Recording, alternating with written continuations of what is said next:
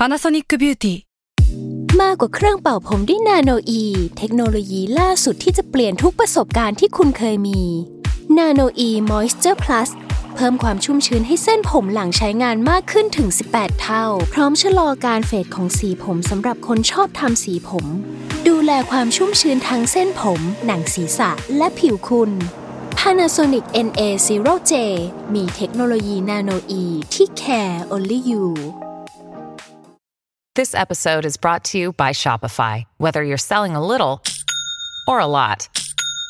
Shopify helps you do your thing, however you cha-ching. From the launch your online shop stage, all the way to the we just hit a million orders stage. No matter what stage you're in, Shopify's there to help you grow. Sign up for a $1 per month trial period at shopify.com slash special offer, all lowercase. That's shopify.com slash special offer.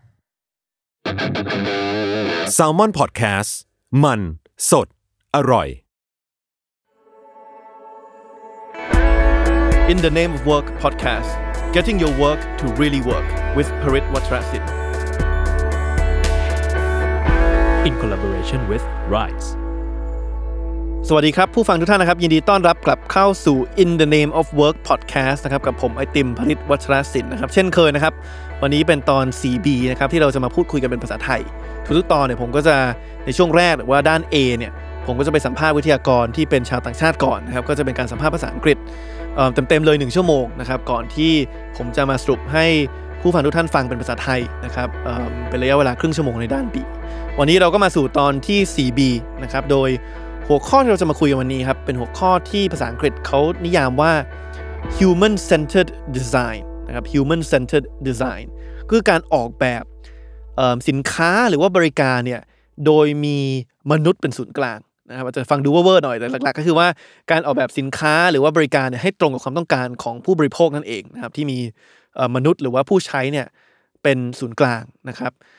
ถามว่าอะแล้วถ้าออกแบบแบบที่ไม่มีมนุษย์เป็นศูนย์กลางจะเป็นยังไงนะครับคำตอบก็คือการออกแบบถ้าตรงกันข้ามกับ human centered design เนี่ยก็คือการออกแบบที่ เอาผู้ประกอบการหรือว่าผู้ก่อตั้งเนี่ยเป็นศูนย์กลาง คือหลายครั้งเนี่ยก็จะมีผู้ก่อตั้งหรือว่าคนที่ทำสตาร์ทอัพของตัวเองขึ้นมา หรือว่าคิดสินค้าหรือบริการอะไรขึ้นมาเนี่ยโดยเอาวิสัยทัศน์ของตัวเองเป็นที่ตั้งกันละกัน คือบอกว่าเอ้ยฉันอยากมีเทคโนโลยีแบบนี้เข้ามาฉันอยากเห็นสินค้าแบบนี้บริการแบบนี้ก็เลยสร้างขึ้นมาเลย โดยที่ไม่ได้คิดว่า สินค้าที่สร้างขึ้นมาเนี่ยมันตรงกับความต้องการของผู้ใช้จริง ๆ หรือเปล่านะครับเพราะฉะนั้นถ้าจะถามว่าอะไรที่อยู่ตรงกันข้ามกับ human centered design ก็คืออาจจะเป็นอาจจะเป็น owner centered design ก็คือว่ากลายเป็นว่าการออกแบบที่เอาวิสัยทัศน์ความเชื่อของของของเจ้าของหรือว่าของผู้ก่อตั้งเนี่ยเป็นศูนย์กลางแทนที่จะเป็นความต้องการของผู้ใช้ทำไมสิ่งนี้ถึงสำคัญนะครับทำไม human centered design ถึงสำคัญคำตอบคือว่าเพื่อที่จะว่าทำให้เรานั้นไม่สร้างอะไรขึ้นมาที่ผู้ใช้ไม่ต้องการ นะครับ แน่นอนสิ่งที่สิ่งที่จะเป็นที่สิ่งที่ปวดใจที่สุดสำหรับใครที่ทำสตาร์ทอัพขึ้นมาคือว่าโอ้โหสมมติมีไอเดียดีๆมากๆ คิดว่าโอ้โหอยากทำสิ่งนี้ขึ้นมา สร้างมันขึ้นมาแล้วลงทุนลงแรงขึ้นมาแล้วเนี่ยปรากฏว่าเป็นสิ่งที่ไม่มีใครต้องการนะครับวันนี้ก็จะเป็นการเสียเสียแรงเปล่านะครับเพราะฉะนั้นวันนี้เนี่ยในตอนในตอน 4A เนี่ยผมก็เลยไปพูดคุยกับทางคุณสุกิตากาตินะครับ เอ่อเป็นเป็นเรียกว่าเป็นคนที่เชี่ยวชาญในเรื่องของ human centered design นะครับหรือว่าการออกแบบโดยมีมนุษย์เป็นศูนย์กลางครับเขาก็เคยทำงานเป็น product designer นะครับหรือว่าเป็นคนที่ออกแบบแอปพลิเคชัน หรือว่าออกแบบซอฟต์แวร์เนี่ยให้กับบริษัทซอฟต์แวร์ด้าน healthcare คือด้านการสาธารณสุขนั่นเองนะครับซึ่งก็ทำให้เขาได้มีโอกาสสัมผัสกับการพูดคุยกับลูกค้าเรื่อยๆนะครับว่าลูกค้าต้องการอะไรก่อนที่จะมาออกแบบสินค้า หรือว่าบริการให้ตรงความต้องการของลูกค้าเขานะครับวันนี้ก็เลยพูดคุยกับเขาครับ เเกี่ยวกับเรื่อง human centered design ซึ่งสำหรับใครที่อาจจะไม่เคยได้ยิน human centered design มาก่อนนะครับ บางคนอาจจะได้เคยได้ยินคำว่า design thinking ซึ่งความจริงสองสิ่งนี้ก็มีความก็มีความสอดคล้องกันความจริงมันก็คือ อย่างที่คุณสุกิตาบอกมันก็คือสิ่งเดียวกันนั่นแหละนะครับ โดยหลักคิดของการทำ design thinking เนี่ยก็คือก็คือส่วนมากเนี่ยจะมักจะถูกออกแบบเป็นเป็นห้าขั้นตอนนะครับเขาบอกว่าถ้าเราอยากจะใช้หลักของ design thinking เนี่ยมาออกแบบ สินค้าหรือบริการบางอย่างให้ตรงความต้องการของลูกค้าเนี่ยเขาบอกว่าธรรมดาเนี่ยมันต้องผ่านานทั้งหมด 5 ขั้นตอนนะครับขั้นตอนที่หนึ่งเขาเรียกว่า empathize นะครับคือการไปเห็นอกเห็นใจ หรือว่าการพยายามจะเข้าใจความต้องการของผู้ใช้นะครับสมมติเราบอกว่าเราอยากจะทำเอิ่มอยากจะวางแผนผังรถเมย์อ่าเป็นบริการการขนส่งสาธารณะเนี่ยการ empathize ขั้นตอนแรกคือไปเข้าใจก่อนว่าคนที่เขาจะใช้รถเมล์เนี่ยเขาต้องการอะไร หรือว่าคนที่ต้องการจะเดินทางจากจุด A ไปจุด B เนี่ย เขาต้องการอะไร คือทำความเข้าใจตรงนั้นก่อนเป็นอย่างที่หนึ่งนะครับอย่างที่สองเนี่ยขั้นตอนที่สองคือการ define หรือการนิยาม ก็คือว่าโอเค พอเราได้คุยกับผู้ใช้ หรือว่าคุยกับคุยกับผู้บริโภคมาสักพักหนึ่งแล้วเนี่ยต้องมานิยามกันก่อนว่าโอเค ปัญหาหลักๆ ที่ผู้บริโภคเหล่านี้เขาเจอเนี่ยมันมันคืออะไรนะครับแล้วปัญหาที่เราจะเข้าไปแก้เนี่ยมันคืออะไร อย่างเช่นถ้าเอาตัวอย่างรถเมย์ต่อเนี่ยการวางแผนผังรถเมย์เนี่ยอาจจะต้องเข้าใจก่อนพอเราคุยกับหลายคนแล้วมานิยามกันว่า ปัญหาที่เขาต้องการเนี่ยคือคือคือต้องการให้เราแก้อะไร เช่น เขาต้องการเดินทางเร็วที่สุด เขาต้องการเดินทางถูกที่สุด เขาต้องการเดินทางโดยที่คาดเดาถึงถึงระยะเวลาที่ใช้ในการเดินทางได้มากที่สุด ก็ต้องก็ต้องมานิยามตรงนี้ก่อน เพื่อเราเข้าใจว่าเราเรากำลังจะแก้ปัญหาอะไรนะครับ ขั้นตอนที่สามเนี่ยคือการ ideate ครับ คือพอเราเข้าใจผู้ใช้แล้ว สามารถนิยามปัญหานิยามสโคปหรือว่าขอบเขตของปัญหาได้แล้วเนี่ยก็ต้องคิด ทางออกขึ้นมานะครับไอเดียคือการคิดไอเดียหรือว่าคิดทางออกขึ้นมานั่นเองว่าโอเค พอเรารู้ปัญหาแล้ว เราจะทำอะไร เราจะสร้างแอปพลิเคชัน เราจะสร้างสินค้า เราจะสร้างบริการยังไง ที่มาแก้ปัญหาตรงนี้นะครับ ขั้นตอนที่ 4 คือพอมีไอเดียแล้วเนี่ยก็ต้อง prototype นะครับ prototype ก็คือการสร้างเรียกง่ายคือเป็นเวอร์ชันแรกที่สุด หลายคนก็บอกเป็น minimum viable product ก็คือเป็นเป็นเวอร์ชันที่แบบว่าเรียกว่า basic ที่สุดอะเท่าที่จะเป็นไปได้ แต่ว่าอย่างน้อยเอาไปทดลองตลาดได้ นะครับก็คือการสร้างสินค้าเวอร์ชันแรกขึ้นมา เพื่อเอาไปลองตลาด แล้วก็ขั้นตอนที่5นะครับก็คือว่าการ testing คือพอพอมี prototype แล้วก็เอาไปทดลอง เอาไปทดลองดูว่าโอเคพอใช้จริงแล้วเนี่ยผู้ใช้รู้สึกยังไง โดยสิ่งที่สำคัญของ Design Thinking ก็คือว่าไม่ใช่ว่า 5 ขั้นตอนนี้มันจะเริ่มจาก 1 2 3 4 5 แล้วก็จบ แต่มันจะมีการวนลูปอยู่เรื่อยๆ เช่นพอเรามีโปรโตไทป์ตัวแรกมาแล้วไปทดลองกับตลาดแล้ว สมมติว่าทดลองแล้วผู้ใช้ไม่ชอบอะคือเขาใช้แล้วเขาเขารู้สึกว่ามันไม่ได้ตอบโจทย์เขาหรือเขาไม่อยากใช้เนี่ย ก็ต้องกลับมาเข้าใจลูกค้าใหม่ empathize ใหม่มามาวางมานิยามใหม่ มาคิดไอเดียใหม่ๆ มาโปรโตไทป์ใหม่แล้วก็ไปทดลองอีกรอบหนึ่งนะครับเพราะฉะนั้นสิ่งที่สำคัญของ human centered design หรือ design thinking เนี่ยคือมันไม่ใช่มันไม่ใช่ว่าทำรอบเดียวเสร็จ แต่มันต้องวนหลาย ๆ ครั้งนะครับ เพื่อทำให้ไอตัวสินค้าหรือว่าบริการของเราเนี่ยมันถูกพัฒนาขึ้นไปเรื่อยๆและตอบโจทย์ลูกค้ามากขึ้นไปเรื่อยๆนะครับเพราะฉะนั้นวันนี้หลักๆ ผมก็จะมาสรุปให้ฟังนะครับ ว่าที่ผมคุยกับทางคุณสุกิตาเนี่ยเเขามีความคิดอะไรบ้างเกี่ยวกับการนำ design thinking หรือว่าขั้นตอนของ human human center design เนี่ยมาใช้ในการออกแบบสินค้าต่างๆ โดยคุณสุกิตาเนี่ยเขาเขารวบนิดหนึ่งคือเขาบอกว่าโอเคมันมี 5 ขั้นตอนเนี่ยแต่เขาจะขอรวบเป็นเป็นเป็นเป็นสองเรียกว่า 2 หมวดหมู่ใหญ่หมวดหมู่แรกเนี่ยอาจจะเป็นขั้นตอนที่ 1 กับ 2 ก็คือว่าเเราจะทำความเข้าใจกับความต้องการของลูกค้าเอิ่มหรือว่าผู้บริโภคได้อย่างไรได้ดีที่สุดนะครับคือ empathize แล้วก็ define คือเข้าใจผู้ใช้แล้วก็แล้วก็แล้วก็นิยามปัญหาที่ที่จะเข้าไปแก้ ส่วนหมวดหมู่ที่ 2 ใหญ่ๆเนี่ยคือการ ideate prototype test ก็คือคิดไอเดียขึ้นมาไปสร้างมันขึ้นมาแล้วก็ไปทดลองนะครับเพราะฉะนั้นวันวันนี้หลักๆเนี่ยผมก็จะแบ่งบทสรุปออกเป็น2งส่วนนี้นะครับ ทีนี้มาบุมาดูหมวดหมู่ที่ 1 ก่อนนะครับในเรื่องของการ empathize หรือว่าในการเข้าใจความต้องการของของผู้ใช้เนี่ย มันก็จะมีทฤษฎีทฤษฎีหนึ่งนะครับที่หลายคนก็จะพูดว่าเป็นเรียกว่าเป็น iceberg theory นะครับไอซ์เบิร์กก็คือก้อนน้ำแข็งในมหาสมุทรเนี่ยเขาบอกว่าเอ่อเวลาเราพยายามจะทำความเข้าใจผู้ใช้เนี่ยมันไม่เพียงพอที่เราจะรับฟังความคิดเห็นของเขาอย่างผิวเผิน เหมือนกับว่าสมมติเราอยากรู้ว่าไอ้ไอ้สมมติเราเราอยู่บนเรือลำหนึ่งเนี่ยแล้วเราเห็นก้อนน้ำแข็งเอ่อที่มันโผล่ขึ้นมาบนบนพื้นมหาสมุทรข้างหน้าเนี่ยมันไม่เพียงพอที่เราจะรู้หรือว่าเห็นแค่สิ่งที่มันโผล่ขึ้นมาข้างบนน้ำ แต่เราต้องพยายามทำความเข้าใจว่าไอ้ใต้น้ำเนี่ยก้อนน้ำแข็งเนี่ยมันใหญ่แค่ไหน มันจะเป็นอุปสรรคต่อเรือเรามากน้อยแค่ไหนนะครับการเข้าใจพฤติกรรมคนก็เหมือนกัน เขาบอกว่า เข้าใจแบบผิวเผินไม่ได้ เราต้องพยายามจะถามลึกลงไปทำความเข้าใจลึกลงไป เพื่อเข้าใจถึง root cause หรือว่าต้นเหตุที่แท้จริงของของของความคิดเห็นของเขาบางอย่างนะครับ เพราะว่าบางอย่างที่มมนุษย์เรามักพูดเนี่ยมันอาจจะมีต้นตอหรือว่าต้นเหตุที่มันลึกซึ้ง กว่าที่เขาแสดงออกมานะครับมันอาจจะมีแรงจูงใจมีความรู้สึกบางอย่างที่มันลึกซึ้งกว่าที่เขาพูดออกมานะครับอย่างยกตัวอย่างเช่นความจริง concept แบบนี้ผมก็พยายามเอาไปใช้กับสตาร์ทอัพของผมนะครับที่ที่ StartDee ก็คือว่าบางครั้งเนี่ยเราก็อยากจะรู้เหมือนกันว่าเวลาเด็กนักเรียนมาใช้แอปเรียนของเราเนี่ยเขาเออชอบไม่ชอบอะไรบ้างนะครับเราก็เคยครับทุกเดือนเนี่ยเราก็จะเรียกนักเรียนที่ใช้แอปเราเนี่ยเข้ามาสัมภาษณ์ เราก็ถามว่าชอบไหมใช้ไหมใช้บ่อยแค่ไหน คำตอบหนึ่งที่เราได้บ่อยมากคือ คือไม่ค่อยได้ใช้เพราะว่าไม่มีเวลาอ่า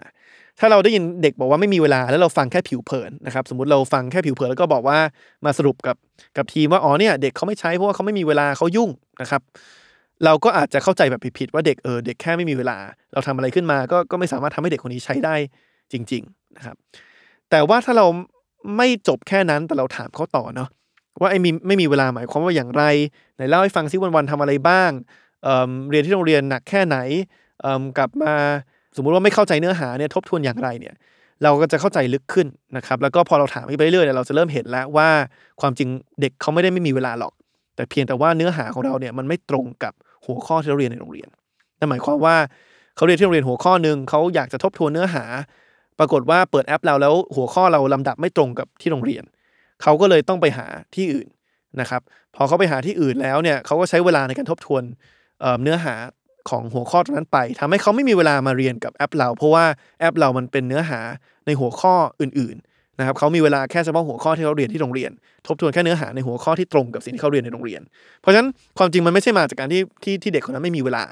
แต่ว่าเขาแค่ไม่มีเวลาสำหรับหัวข้อที่เขาไม่ได้เรียนที่โรงเรียนอ่าเพราะฉะนั้นพอเราถามลึกแบบนี้ปุ๊บเนี่ยเราก็รู้แล้วว่าความจริงเราแก้ไขสถานการณ์นี้ได้ เราก็ย้อนกลับไปดูว่าเอ๊ะโรงเรียนแต่ละแห่งเนี่ยเขาจัดลำดับเนื้อหา สมมติว่าเรียนม .4 วิชาคณิตศาสตร์เนี่ยเขาเรียนหัวข้อไหนเป็นหัวข้อแรกตามไปด้วยหัวข้อไหน แล้วเราก็มาค้นพบว่าเฮ้ยโรงเรียนมันเรียนไม่เหมือนกัน บางบางโรงเรียนมันเรียนเซตก่อน บางโรงเรียนมันเรียนหัวข้ออื่นก่อนนะครับ เพราะฉะนั้นเนี่ยแหละครับการถามที่ลึกลงไปเรื่อยๆเนี่ยจะทำให้เราเห็นถึงต้นตอหรือว่าต้นเหตุของของ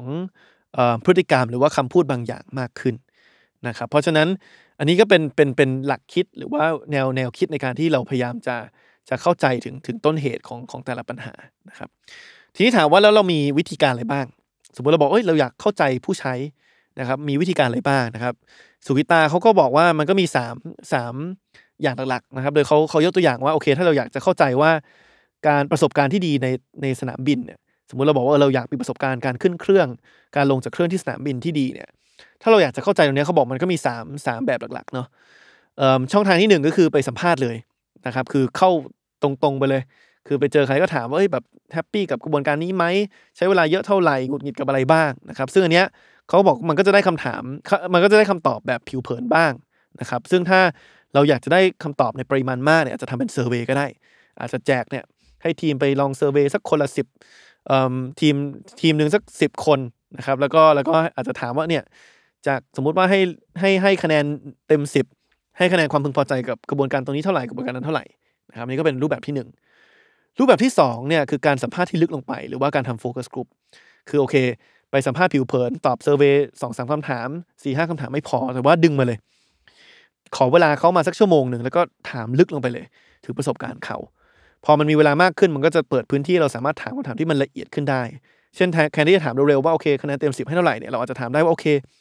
เล่าให้ฟังหน่อยซิว่าประสบการณ์การเดินทางที่ดีที่สุดของคุณตามสนามบินเนี่ยคือครั้งไหน เพราะอะไร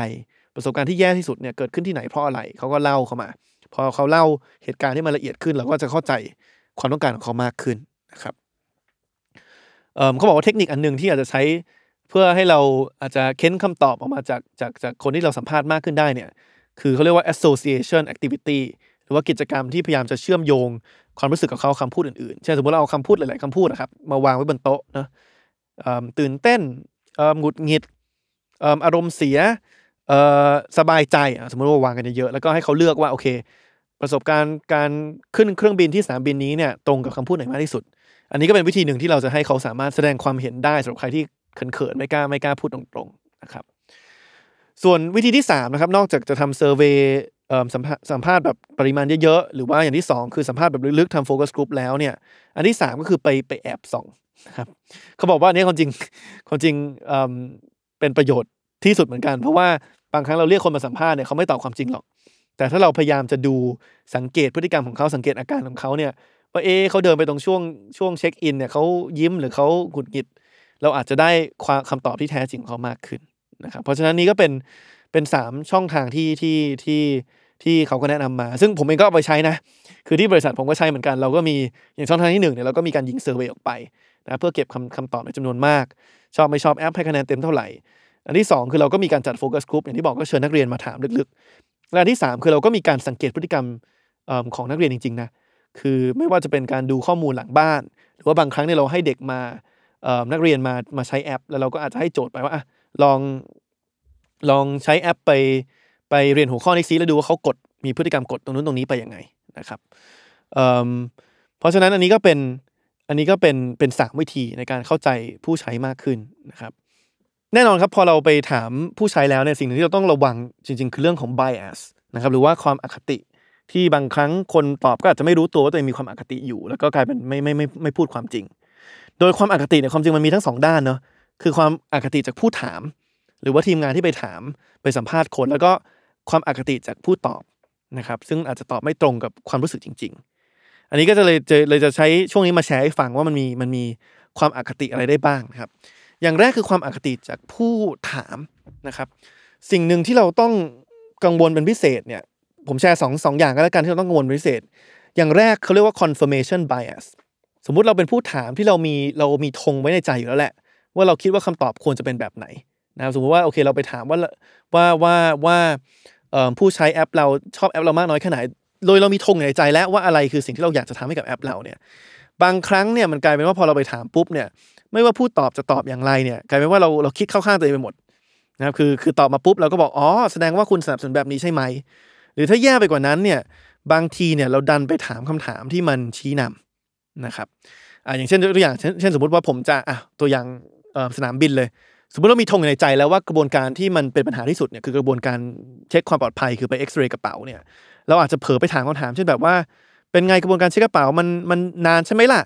มันแย่ใช่ไหมหงุดหงิดไหมล่ะ มันกลายเป็นว่าไม่ว่าจะตอบยังไงเนี่ยมันถึงแม้ว่าคนตอบจะแบบอาจจะแบบตอบแบบอึมเออไปตามสถานการณ์เนี่ยเราก็จะไปคิดเข้าข้างตัวเองแล้วว่าเขาตอบตรงกับตรงกับธงที่เราตั้งไว้นะครับเพราะฉะนั้นผมว่าในใครที่เป็นผู้บริหารนะ หรือว่าใครที่ไม่ได้ทำการสัมภาษณ์โดยตรงเนี่ย ถ้าอยากจะอยากจะรู้ว่าทีมที่ไปทำการสัมภาษณ์คนเนี่ยถามโดยไร้อคติจริงหรือเปล่า หรือว่าถามชี้นำเนี่ย อาจจะถามเขาก่อนว่าเขาคิดว่าคนจะตอบแบบไหนนะครับ แล้วดูว่าพอเขาไปสัมภาษณ์คนเสร็จเขากลับมาเนี่ย ถ้าเขากลับมาด้วยคำตอบที่มันตรงเป๊ะเลยกับไอ้ธงที่เขาตั้งไว้ตั้งแต่ต้นแล้วเนี่ย ผมว่าคือยกเว้นว่าดีไปเลยคือเขาโอ้โหเขาแบบมีวิสัยทัศน์กว้างไกลจนจนคิดแทนผู้ใช้ได้หมดเนี่ยผมว่าอันนี้เป็นเป็นเป็นสัญญาณที่น่าน่ากังวลแล้วเพราะเหมือนกับว่าเขาก็ปักธงไว้อยู่แล้ว แล้วก็ถามอะไรก็ได้คำตอบตามที่เขาคาดหวังไว้ ส่วนอย่างที่สองที่ต้องระวังเหมือนกันนะครับภาษาอังกฤษเขาเรียกว่า curse of knowledge หรือว่า อาถรรพ์จากการมีความรู้นะครับนั่นหมายความว่าหลายครั้งเนี่ยสมมติว่าเราอยากจะรู้ว่าผู้ใช้เนี่ยชอบไม่ชอบอะไรเกี่ยวกับแอปพลิเคชัน หรือว่าบริการเราหรือว่าใช้ใช้แอปพลิเคชันเราแบบถูกวัตถุประสงค์ไหมเนี่ยการที่เราเป็นคนที่คุ้นเคยกับแอปอยู่แล้วเนี่ยบางครั้งมันทำให้เรารู้สึกว่าเออแอปเรามันใช้ง่ายทั้งที่ความจริงมันใช้ไม่ง่าย อย่างเช่นสมมติว่าผมคุ้นเคยอยู่แล้วว่าแอปผมเนี่ยกดเข้าไปมันปุ่มต่างๆมันอยู่ตรงไหนเนี่ยผมอาจจะคิดไปเองว่าเอ้ยมันชัดอยู่แล้วว่าเข้าไปแล้วต้องกดปุ่มไหน แต่ว่าพอให้ คนที่ไม่เคยเห็นแอปนี้มาก่อนไปใช้เนี่ยเขาอาจจะใช้ไม่เป็นจริง ๆ เขาอาจจะรู้สึกว่าเอ้ยมันมีความสับสน มันไม่ไม่แน่ไม่นอนว่า มันไม่ชัดเจนว่าต้องต้องถ้าจะทำธุรกรรมแบบนี้ต้องกดไปที่ตรงไหนนะครับ เพราะฉะนั้นสิ่งที่สำคัญคือคือนี่แหละครับคือเราต้องพยายามเข้าใจว่าบางทีการที่เรามีความรู้มีประสบการณ์อยู่แล้วเนี่ยมันกลับกลายเป็นอาจจะกลายเป็นทำให้เราตาบอดได้ว่าอะไรคือสิ่งที่มันดี สิ่งที่มันไม่ดีเกี่ยวกับสินค้าหรือว่าบริการของเรานะครับเพราะฉะนั้นนี่ก็เป็นสองสิ่งที่ผู้ถาม หรือว่าทีมเราต้องระวังนะครับในการในการไปสอบถามความเห็นของผู้ใช้ อย่างที่สองที่เราต้องระวังนะครับก็คือการได้คำตอบของคนที่เราไปสัมภาษณ์มาเนี่ยที่มันอาจจะไม่ตรงกับความจริงนะครับ ความจริงการที่ไม่ตอบความจริงเนี่ยมันไม่ได้หมายความว่าเขาตั้งใจจะโกหกนะครับแต่มันมีสองเหตุผลที่บางครั้งเนี่ยเวลาเราไปถามแล้วเนี่ยคนกลับไม่ตอบความจริง อย่างแรกคือบางครั้งไม่ได้ตั้งใจคือคือคือคือเผลอไป ผมว่าตัวอย่างที่ชัดมากเลยเนี่ยคือบางครั้งนะสมมุติว่าเราเราเราเราไปถามว่าเนี่ยเออแบบคุณกินข้าวเช้าทุกวันไหมเนี่ย คนส่วนมากจะตอบว่าเออกินแหละทั้งนั้นที่ความจริงอาจจะไม่ได้ไม่ได้กินจริง ๆ นะครับ แต่ว่ารู้สึกว่าเอ้ยมันเป็นคำคำตอบที่เออฉันก็กินส่วนมากแหละก็เลยตอบตอบไปว่าว่าว่าทานทุกทานทุกเช้าสุกิตาก็เลยแนะนำว่าเวลาถามอย่างเงี้ยอย่าถามคำถามที่ที่เหมือนกับว่ามันอาจจะเป็นคำถามที่คนมักจะตอบในเชิงในเชิงแบบยืนยันหรือว่าตอบ yes ตลอดเวลานะครับ แต่ว่าให้ลองถามบางอย่างที่มันอาจจะไม่ดูตรงกับคำตอบที่เราต้องการจะได้ แต่ว่าถามในเชิงอ้อม เพื่อให้เขาเล่ามาแล้วเราลองสังเกตดูว่า คำตอบที่เราได้มันคืออะไร เช่นแทนที่จะไปถามตรงๆเลยว่าเอิ่มคุณเคยทานคุณทานข้าวเช้าทุกวันหรือเปล่าเนี่ย อาจจะให้เขาเล่าให้ฟังว่าเออเช้าวันนี้คุณทำอะไรมาบ้าง สัปดาห์ที่แล้วเนี่ยไหนเล่าให้ฟังที่ว่ากิจวัตรประจำวันช่วงเช้าของคุณเนี่ยเป็นอย่างไร แล้วก็แอบฟังว่าในนั้นเนี่ยมันมีการพูดถึงการทานข้าวเช้าหรือเปล่าอ่าพอถามอ้อมๆแบบเนี้ยมันก็จะทำให้เราค้นพบความจริงได้ได้ง่ายขึ้น อย่างที่สองแน่นอน อันนี้ก็เป็นนิสัยที่ผมว่าคนไทยก็ก็เป็นข้อดีของคนไทย หลายคนเหมือนกันคือคือความความเกรงใจนะครับ คือบางครั้งเนี่ยสมมุติว่าอผมก็เป็นนะสมมุติว่า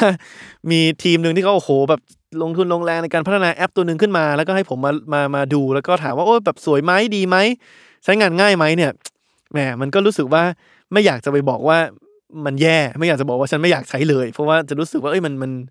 มันไม่สุภาพกับเขาหรือเปล่า มันเสียน้ำใจหรือเปล่านะครับ เพราะฉะนั้นเออบางครั้งเนี่ย ความสุภาพของคนเนี่ยก็ทำให้เราเราไม่ได้รับคำตอบที่แท้จริงเหมือนกันนั้นเขาก็เลยบอกว่าสิ่งที่ทำได้ก็คือว่าแทนที่จะถามแบบว่าถามคำถามแบบตรงๆไปเลยว่า เออ จะใช้อันนี้ไหมเนี่ยอาจจะอาจจะทำเป็นทางเลือกสองสามทาง แล้วก็บอกว่าชอบอะไรมากกว่ากัน อันนี้ก็เป็นวิธีหนึ่งที่ที่คนตอบจะได้สบายใจในการตอบโดยที่ไม่รู้สึกว่าเสียน้ำใจ อาจจะทำโปรโตไทป์มาสองสามแบบ แล้วก็ถามว่าชอบแบบไหนที่สุด โดยความจริงบางอันที่ทำขึ้นมาก็คือทำหลอกขึ้นมาแหละ แต่ว่าเพื่อจะดูว่าเขาชอบอะไรมากกว่ากัน หรือว่าอีกเทคนิคหนึ่งเนี่ยก็คือว่าสมมติเราเราลงทุนลงแรงในการพัฒนาแอปพลิเคชัน หรือว่าสินค้าตัวหนึ่งขึ้นมาเนี่ยเอ่อแล้วแบบโอ้โหมันดูแบบงดงามมากเนี่ยอย่าเอาตัวนั้นไป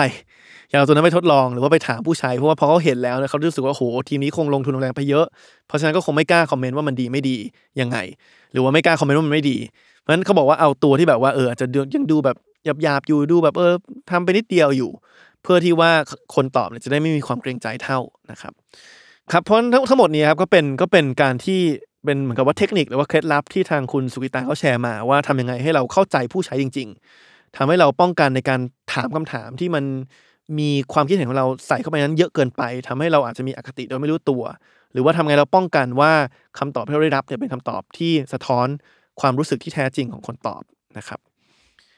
เพราะฉะนั้นอันนั้นก็เป็นส่วนที่หนึ่งเนาะส่วน หมวดหมู่ที่สองที่ที่ที่ผมได้คุยกับคุณสุกิตาเนี่ยคือว่าโอเค พอเราเข้าใจผู้ใช้แล้วนิยามมาแล้วว่าปัญหาคืออะไรจะแก้ปัญหาอะไรเนี่ย สมมุติเรามีไอเดียที่เราทำขึ้นมาจริง ๆ แล้ว คือมีโปรโตไทป์ขึ้นมาจริงๆแล้ว มีสินค้าขึ้นมาจริงๆแล้วแล้วเราไปทดลองกับกับตลาดเนี่ยมันมีอะไรที่เราต้องระวังระมัดระวังไหมนะครับ นอกจากสอบถามความเห็นของผู้ใช้เอ่อเหมือนที่เราเล่าไปในในในครึ่งแรกเขาก็บอกว่าความจริงสิ่งหนึ่งที่ที่ต้องระวังเลยนะ คือเขาบอกว่าการออกแบบ สินค้าที่มีอยู่แล้วใหม่เนี่ยบางครั้งเนี่ยยากกว่าการออกแบบอะไรใหม่เลยนะครับคือการพยายามจะเอาสินค้าที่มีอยู่แล้ว ดัดแปลงออกแบบรูปแบบใหม่เนี่ยยากกว่าการออกแบบอะไรใหม่เลย แล้วเขาก็ให้มาสองเหตุผลเนาะเหตุผลแรกเนี่ยเขาบอกว่าที่มันยากกว่าเนี่ยเพราะว่าทีมที่ทำสินค้าเวอร์ชันแรกขึ้นมาเนี่ยที่เราจะพยายามไปออกแบบใหม่เนี่ยบางครั้งก็รู้สึกภาคภูมิใจกับกับสินค้าตัวเองไงคือโอเคทำเวอร์ชันนี้ขึ้นมาชอบมากเลยแบบภูมิใจมากเลย อยู่ดีสมมุติว่ามีมีคนจะบอกว่าเอ้ยขอแก้ขอออกแบบใหม่เนี่ยเขาจะรู้สึกทันทีแบบเหมือนกับว่าเอ้ยไม่อยากอะ่ะฉันก็ทำของฉันมันก็ดีอยู่แล้วทำไมต้องมาแก้นะครับอย่างที่สองเลยเนี่ยเขาบอกว่าพอสินค้าไหนเริ่มมีผู้ใช้แล้วเนี่ยก็จะมีแรงเสียดทานต่อการเปลี่ยนแปลงอยู่ระดับหนึ่งนะครับถึงแม้ว่าสินค้าตัวนั้นอาจจะไม่ไม่ได้ดีที่สุดในเวอร์ชันแรกเนี่ยแต่พอไปเปลี่ยนปุ๊บเนี่ยเอ่อคนมันอาจจะไม่ไม่รู้สึกสบายใจเวลามีอะไรที่เปลี่ยนแปลงไป ผมว่าอันนี้อันนี้ทุกคนเข้าเข้าใจในระดับหนึ่งนะ สมมติถ้าพูดเห็นภาพชัดขึ้นเนี่ย เราทุกคนคุ้นเคยกับการใช้ Facebook เนอะแต่ว่าพอ Facebook ออกแบบอะไรใหม่ ๆ ปรับเอ่อเรียกว่า UI หรือว่าหน้าจอหน้าหน้าเอ่อฟีเจอร์ฟังก์ชันต่างๆ ใหม่เนี่ยจะรู้สึกทันทีว่าเอ้ยมันไม่มันไม่คุ้นตา แล้วรู้สึกว่าไม่ชอบนะหลายครั้งที่ Facebook ปรับอะไรใหม่ๆเนี่ยจะมีคนแบบเหมือนกับว่าพูดตลอดว่าไม่ชอบเลยไม่เข้าใจว่าทำไมเป็นแบบนี้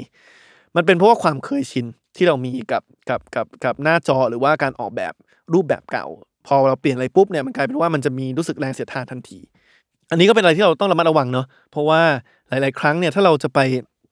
ออกแบบสินค้าที่มีอยู่แล้วใหม่เนี่ย บางครั้งจะยากกว่าการที่เราไปออกแบบสินค้าใหม่ไปเลยก็ได้ ทีนี้โอเคแหละ พอเราไม่ว่าจะจะจะยากง่ายแค่ไหนสมมติเราเราเราออกแบบสินค้าหรือว่าบริการใหม่ขึ้นมาแล้วเนี่ยเขาบอกว่าพอไปทดลองกับตลาดปุ๊บเนี่ยทำใจไว้เลยนะครับ ว่าอาจจะล้มเหลวโอกาสล้มเหลวเนี่ยอาจจะมีมากกว่าโอกาสที่มันสำเร็จ อย่างที่ผมบอกว่าหัวใจหลักของของดีไซน์ thinking หรือว่า human center design เนี่ยคือมันไม่ใช่ลูปเดียวจบ ไม่ใช่รอบเดียวจบ แต่มันต้องวนอยู่เรื่อยๆ คือเอาไปทดลองปุ๊บ ทดลองให้เร็วที่สุดเอ่อถ้าถ้ามันผิดพลาดมันไม่ตอบโจทย์ก็ก็ก็ออกแบบใหม่ มันก็บอกว่าต้องทำใจไว้เลยต้องเป็นคนที่แข็งพออะที่พร้อมจะรับมือความล้มเหลวมันอย่าอย่าเอาตัวเองไปผูกมัดกับกับไอเดียหนึ่งเยอะจนเกินไปอย่าเอาตัวเองไปผูกมัดกับการออกแบบสินค้าตัวหนึ่งมากจนเกินไป แต่ว่าต้องพร้อมที่ว่าจะ จะจะรับความล้มเหลวของสินค้า หรือว่าของบริการตัวนั้นได้ แต่เขาบอกว่าล้มเหลวไม่เป็นไรตราบใดที่เรามี 2 อย่าง อย่างแรกคือ fail fast คือล้มเหลวอย่างเร็วนั่นหมายความว่าก่อนที่คือคือถ้าเราลงทุนลงแรงอะไรไปเยอะมาก ใช้เวลาเป็นปีในการพัฒนาสินค้านี้ขึ้นมา แล้วเอาไปทดลองกับตลาดแล้วมันล้มเหลวเนี่ยอันนี้คือเสียหาย แต่ถ้าเราแบบว่าโอเคทำสินค้านั้นขึ้นมาแบบลวกๆเร็วที่สุดก่อนภายในหนึ่งเดือน เพื่อที่ว่าเอาไปทดลองกับตลาดแล้วดูว่ามันเป็นไปได้ไหมเนี่ย แล้วถ้ามันล้มเหลวตรงนั้น ภายในหนึ่งเดือนเนี่ยมันไม่เป็นไร เรายังมีเวลากลับมาแก้ตัวได้กลับมาออกแบบใหม่ได้ เพราะฉะนั้นอย่าหมกมุ่นในการทำสินค้าอะไรนานจนเกินไปโดยที่ไม่เคยถามตลาดนะครับถามผู้ใช้เพราะฉะนั้นสำคัญที่สุดคือ fail fast คือถ้าจะล้มเหลวล้มเหลวให้เร็วที่สุด เพื่อที่ว่าจะได้ลุกกลับขึ้นมาหรือว่า หรือว่ามาออกแบบหรือว่าเปลี่ยน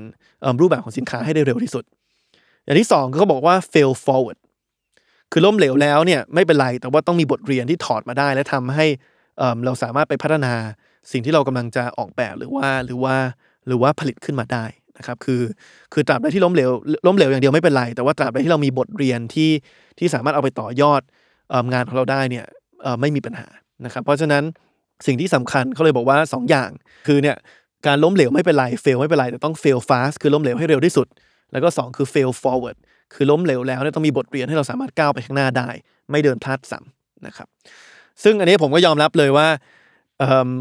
ผมก็เป็นตอนสมัยเด็กๆก็เป็น perfectionist เนอะคือแบบว่าเรียนอะไรก็แบบอยากได้เกรดเต็มไปหมด อยากได้เกรด C สมมติได้ 90%ก็อยากได้ 95 ได้ 95%ก็อยากได้ร้อยเพราะฉะนั้นผมก็จะมีการรับมือกับความล้มเหลวที่บางครั้งก็ไม่ดีสักเท่าไหร่ แต่พอเรามาทำสตาร์ทอัพของตัวเองเนี่ยเราก็เริ่มเรียนรู้มากขึ้นแหละว่ามันเป็นไปไม่ได้หรอกว่าทุกอย่างเราทำขึ้นมามันจะประสบความสำเร็จหมด ผมแชร์ตัวอย่างหนึ่งเลยที่ผม อันนี้ไม่รู้ว่า เผาตัวเองเยอะไปหรือเปล่านะ แต่ว่าก็เป็นกระบวนการหนึ่งของแอปพลิเคชันผมที่ที่อยากจะมาเล่าให้ฟังว่าเออมันก็มันก็มีปัญหาจริง